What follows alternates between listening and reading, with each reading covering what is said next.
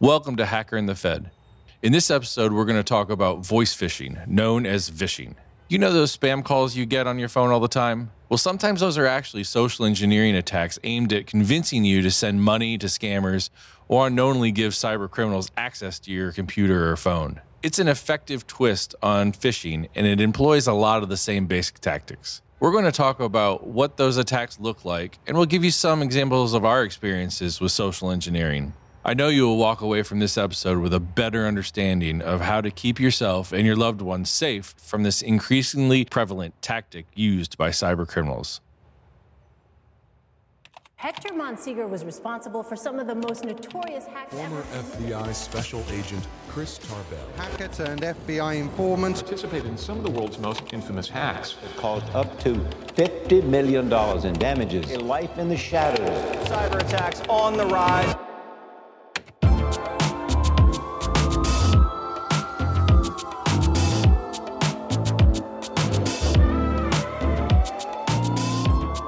Welcome to Hacker and the Fed, uh, our weekly podcast where we talk about cybersecurity and the latest news in cybersecurity. I'm Chris Tarbell, former FBI special agent specializing in cybercrime, uh, now founding partner at Naxo. And I'm joined as always by my friend and podcast co host, Hector Monsegur. Hector, how are you? Pretty good. How about yourself, buddy? I'm doing good. Uh, what did you do this week? Um, this week was mostly uh, just red team work, dealing with clients, dealing with meetings, endless meetings, tons of meetings. Somebody. I'm, sure. I'm sure you uh, you have to deal with that as well. I do, but you you had a birthday this week uh, since the last time we talked. How'd that go? It was okay. Uh, I can't complain. It, it went as well as it could be, but time is fleeting, unfortunately. So Yeah. So uh, I had a good time this week. I uh, I flew down to uh, Texas and I was on the Lex Fridman podcast. Was, no way. That's Yeah. awesome. It was it was a very interesting sitting down and talk to him. He, he he seems like a really great guy. We talked to tons of stories. I think we talked for almost four hours. It just was a hangout. So like. Um, if we could make this podcast anything like uh, like a podcast, it would be great to make it like Lex's podcast. Oh yeah. Well, it's, you know, very thoughtful, well thought out, rather, and informative.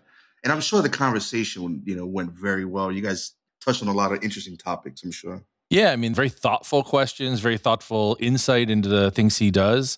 But yeah, it was just a, it was a great conversation. I, you know, I wouldn't say that uh, I like having uh, just four hour conversations all the time, but but this one really went by fast. And uh, um, you know, if this was my only experience on his show, which you know, cross your fingers, it's not.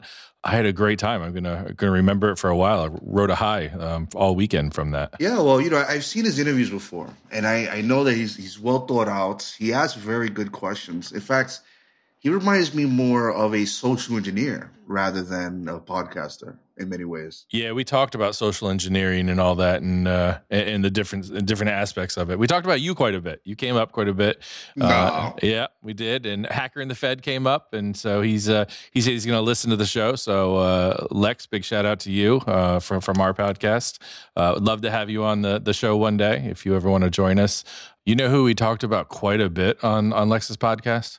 Cool. You'll never get AV Unit. No way. Why? because we, we talked about you know he, he, he kind of you know oh you're the guy that, that found Sabu you're the guy that found Dread Pirate Roberts you you know are there any like you know big regrets or anything I said yeah the one guy that got away AV Unit why don't you describe to our listeners who AV Unit was Well, I mean, he he was he was someone that was part of LulzSec in the beginning, at least. Um, he was kind of like the infrastructure guy. Um, he would set up, you know, sites or set up, you know, some IRC servers at one point, but then he accidentally doxed himself and he disappeared after that. do you think it was real dox I'm not sure. I mean, the reality is, I mean, if you look at it from an operational security stand uh, uh, point of view, he definitely made a mistake with at least one of the sites that had a public Whois kind of record. But that record could have been false, right? It could have been fake information, which a lot of us did when we registered domains. But maybe he felt like it was enough information to lead back to him. That's one. If you look at it from a different angle, though, personal security, or maybe just personal in general, maybe he felt like LulzSec was getting way too much heat. He wanted to break out, and he used that Whois leak as as a kind of like the catalyst for breaking out and just disappearing from that scene. If he did that, I you know I commend them. Depending on who you were in that position and the outcome, for a lot of people, it really wasn't worth it. The experience. Uh, for me, it worked out in a very different way. So for me, you know, I ran with the situation as is. But for AV Unit, I'm not sure if it would have been worth going to prison and all that. So I think if I was to like sort of social engineer the world and, and fake identity, um, you know, like I'm going to put out my my my name or, or somebody's name and then disappear. I think that's a good idea. I probably would put out somebody that I could kind of monitor and watch uh, to see when you know if the FBI rolled up on them, uh, to see you know if, if, the FBI never rolled up on that guy or you never saw it, you know, some sort of way of monitoring it, then maybe you're in the clear. Maybe the FBI is not really looking at you. I, I don't know. I, I could never wait for that knock at the door. That that would scare the shit out of me for a long time. Well, it did for me, right? Um, until until the end. Like towards the end, I kind of like I expected it, and because you expect it at some point, is not as bad. But you know, there was another um, I would say caveat with his story specifically, or her story. We don't really know their identity. You know, that person, as far as the leak goes, the the records went back to somebody in the Netherlands and for someone that um, for, for, anybody that's in cybersecurity and you interact with law enforcement or um, you see the kind of research that comes out from different countries you know that the netherlands have a very serious cyber police force.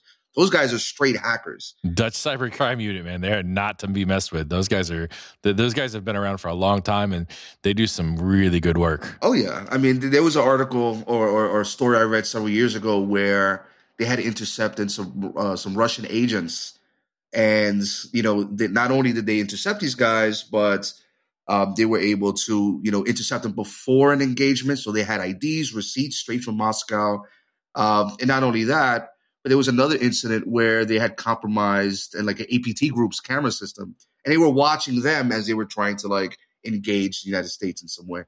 So yeah, I, I can see why he freaked out when that little tidbit of information came out because I, you know, that cybercrime unit is, is, is, no joke. Big shout out to those guys. Put them on the short list of uh, possible guests on Hacker and the Fed.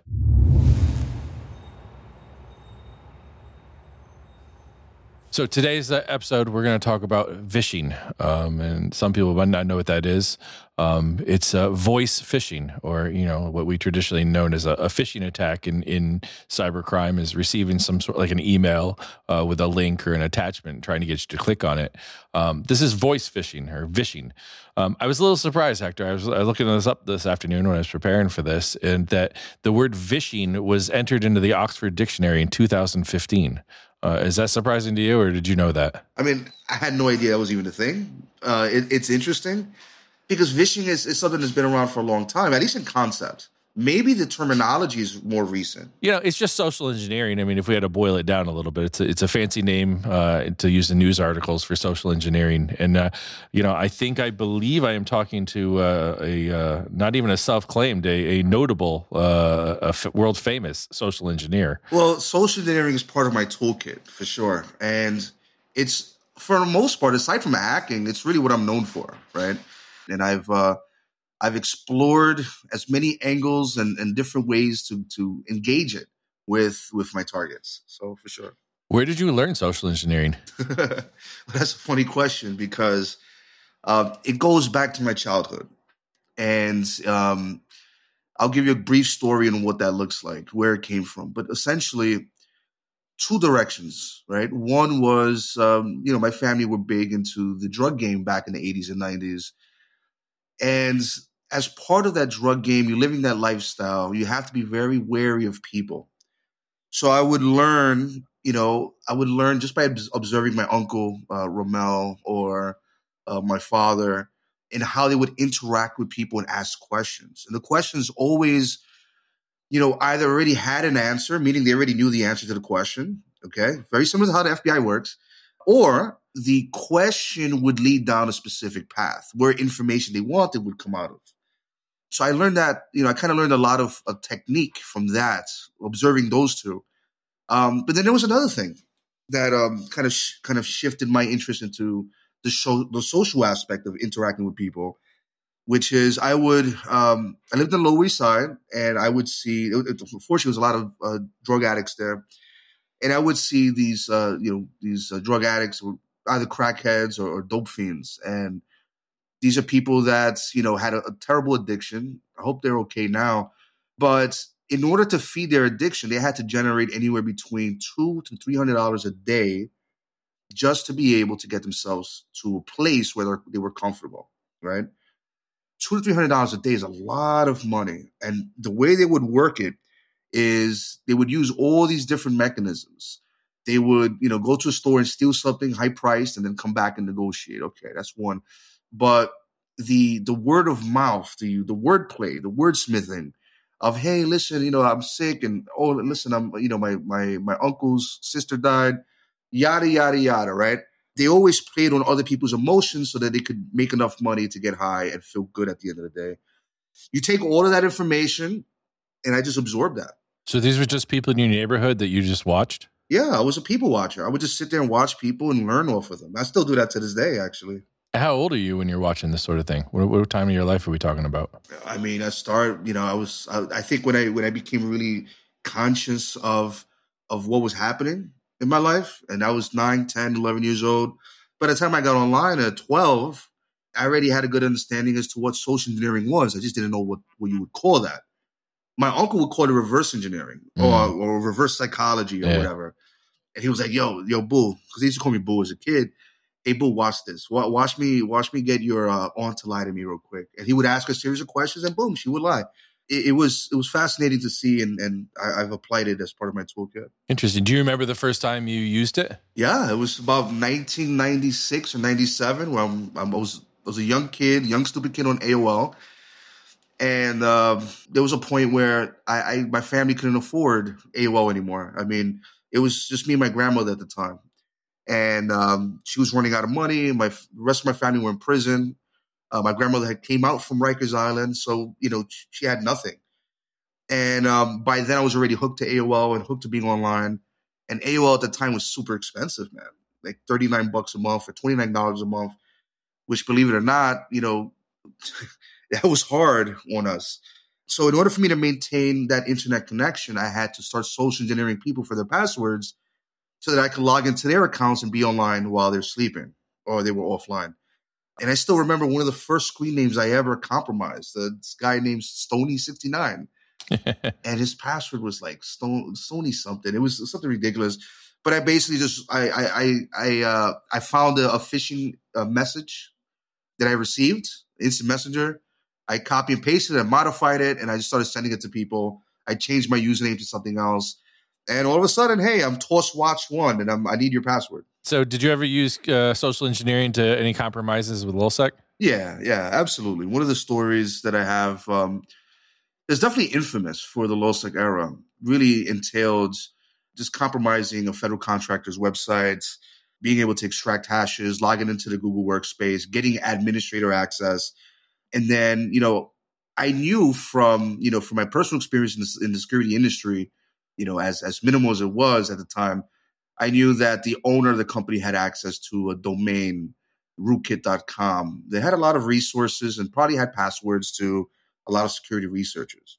So I sat there and I read through this CEO's emails, absorbing not only his interactions, but also identifying potential speech patterns or how he spoke to friends rather than, you know, how he speaks to clients the way he spoke to clients was very professional. The way he spoke to friends was kind of like a text message, right? So when you say speaks to, you mean like types an email, not not you were listening to his voice messages or anything. Yes. Um, so the way he communicates with his his friends is way uh-huh. different than the way he communicates with like clients, for example. And um, so based off of that, you know, discovery, you know, I, I kind of absorbed how he spoke to his friends. And that's exactly what I did. I reached out to one of his friends that actually happens to be the administrator for uh, the rootkit.com website. I wrote him, you know, a shorthand as to what it is that I wanted, which was access to that server. Hey, I'm traveling. I'm passing through Germany or Belgium. I forgot where exactly.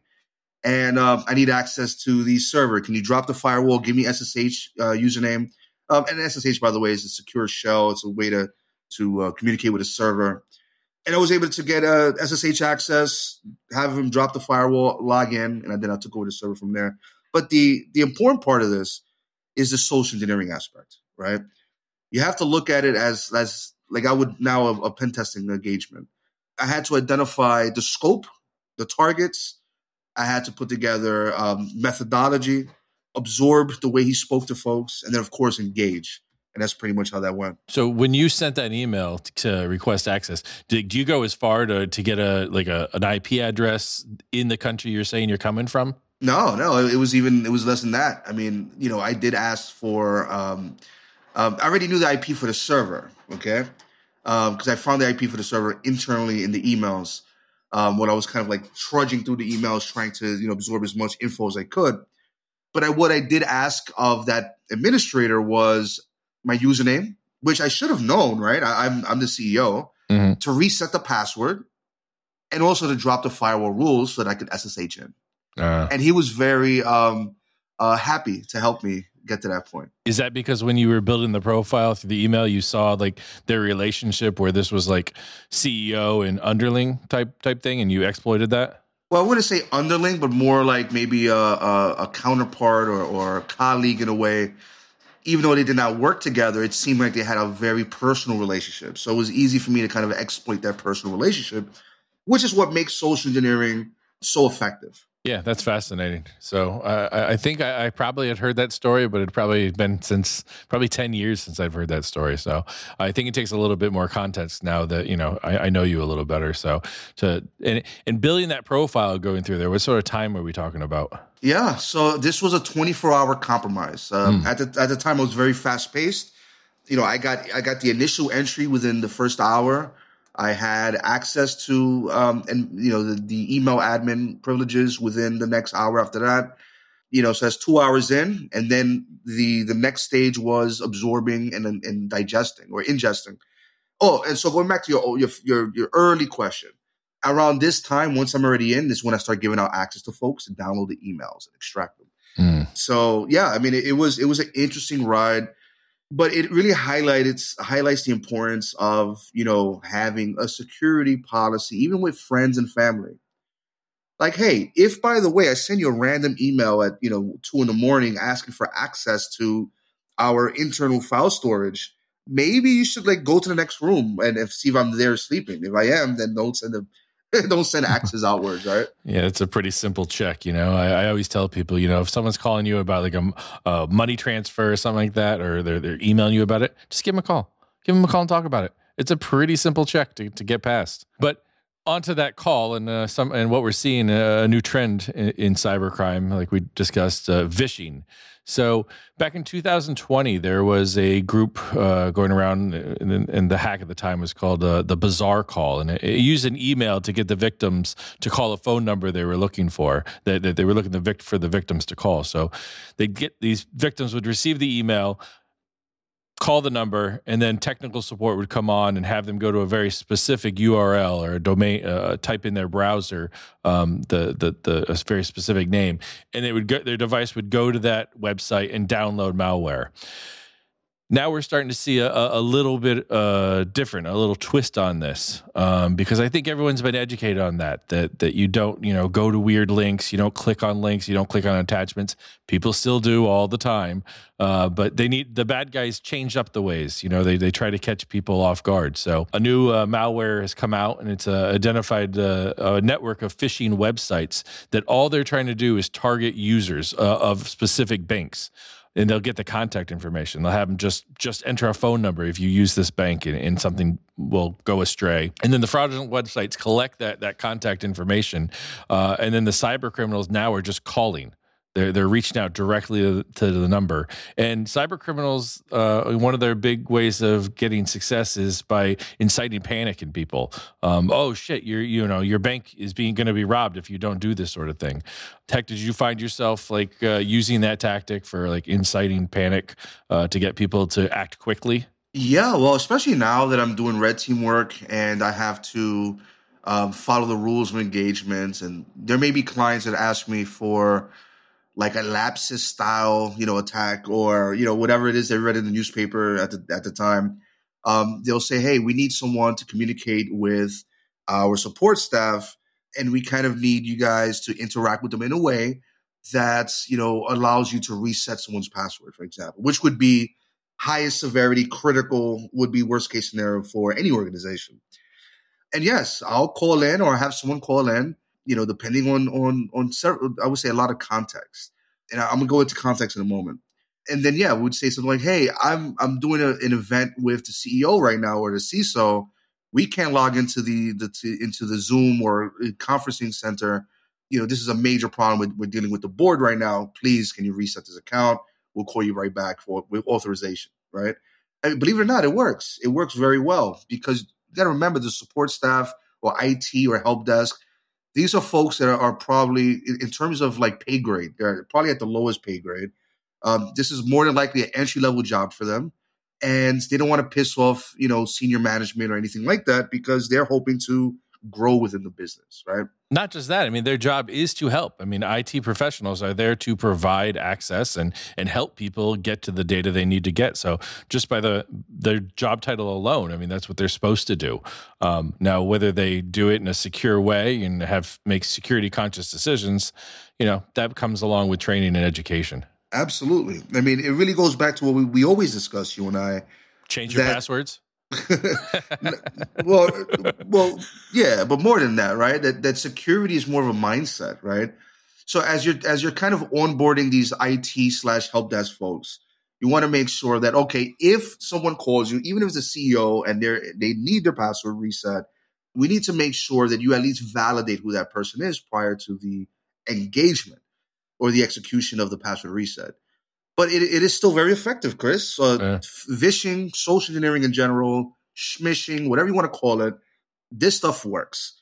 And again, we really need to highlight the importance of, of a security, uh, having a good security hygiene and having a methodology in place. Now, let's talk about context. Here's what I've learned from my experience as a social engineer over the last 20 odd years, right? It's quite effective I mean, there may not be a science behind this, but in terms of the outcome and what we're seeing in terms of success, we're seeing that if the target is a male, it's easier for us to bring in a female to interact with them and have more success rather than if I call them and I'm like, hey, buddy, can you change my password? Right. This is also why a lot of security companies are hiring women to do physical engagements, or they may even put on, I forgot this lady's name. She's awesome, but I have her on Twitter, I think but you know she's known for like walking around with like you know a, a pregnant belly or whatever right mm-hmm. one of mm-hmm. those attachments but yeah there's a lot of context and there's a lot of different angles that you could target that you can use when you're targeting um, you know folks for social engineering campaigns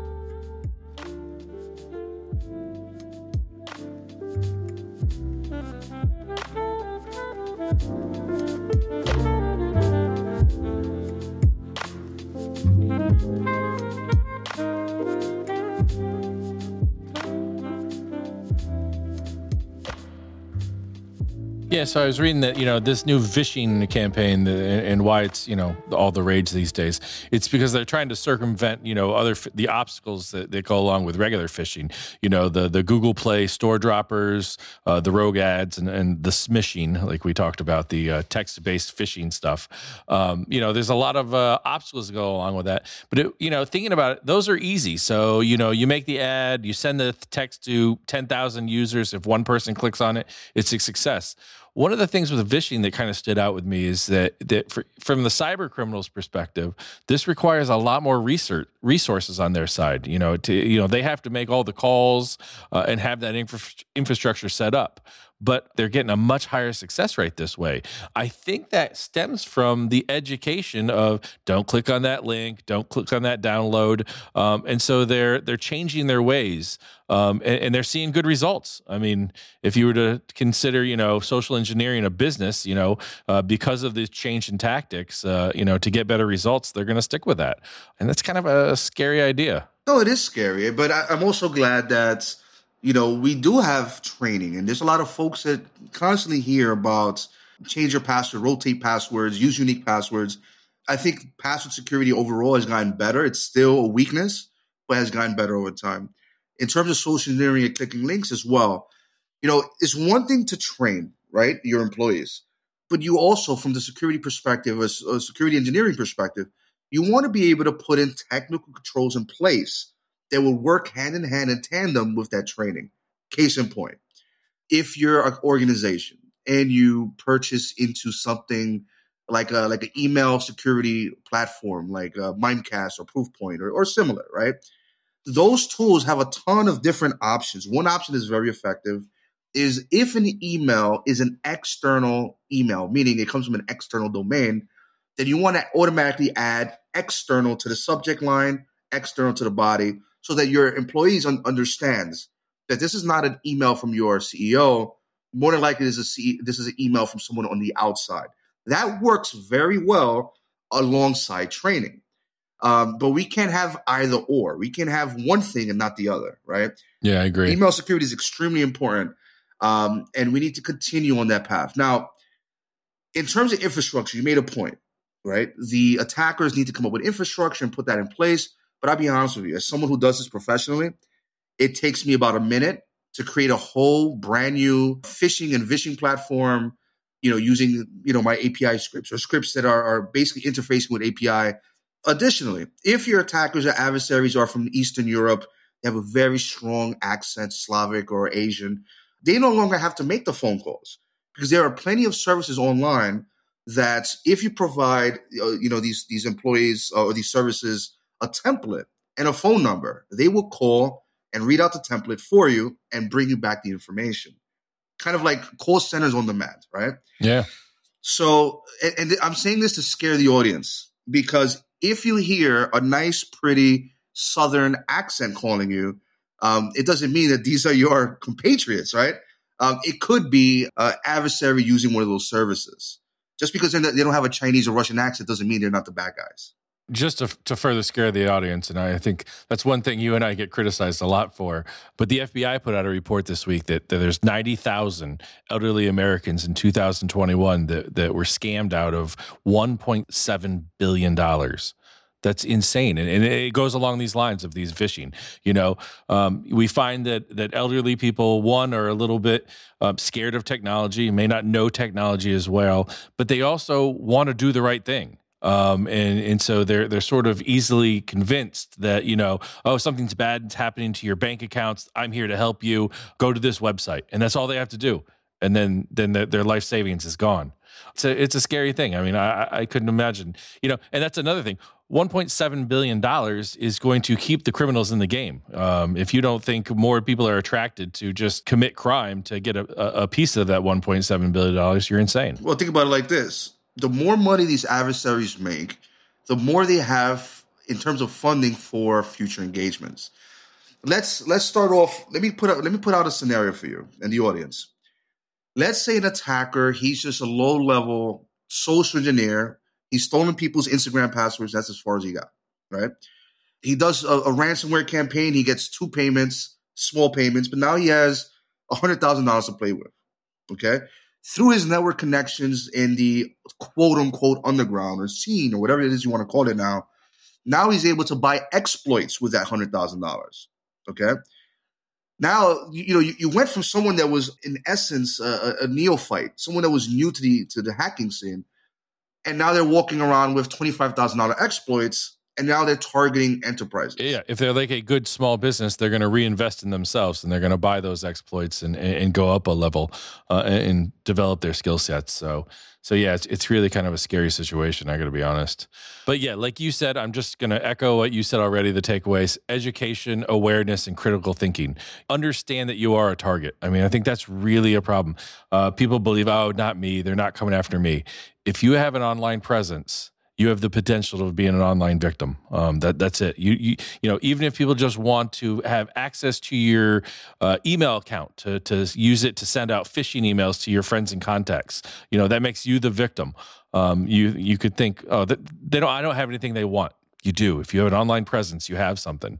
And, and specifically for for what we're talking about here, this vishing from the bank accounts, don't take the call. If you do take the call, if you think your bank is calling you and, and, you're legitimately concerned, hang up if they call you. And then go look on the back of your credit card or your debit card or your latest bank statement. Look at the phone number that they provided you there and call that number. They'll be more than happy that if you you won't upset it. If it's a legit call from your bank, they'll be more than happy if you hang up and call them back just to verify that you have them on a number that you're aware of. People are are very concerned about offending someone or be, making them upset you need to think about protecting your your identity and protecting your finances. 100%. And, and and I'll add to that. I mean, technical controls are extremely important.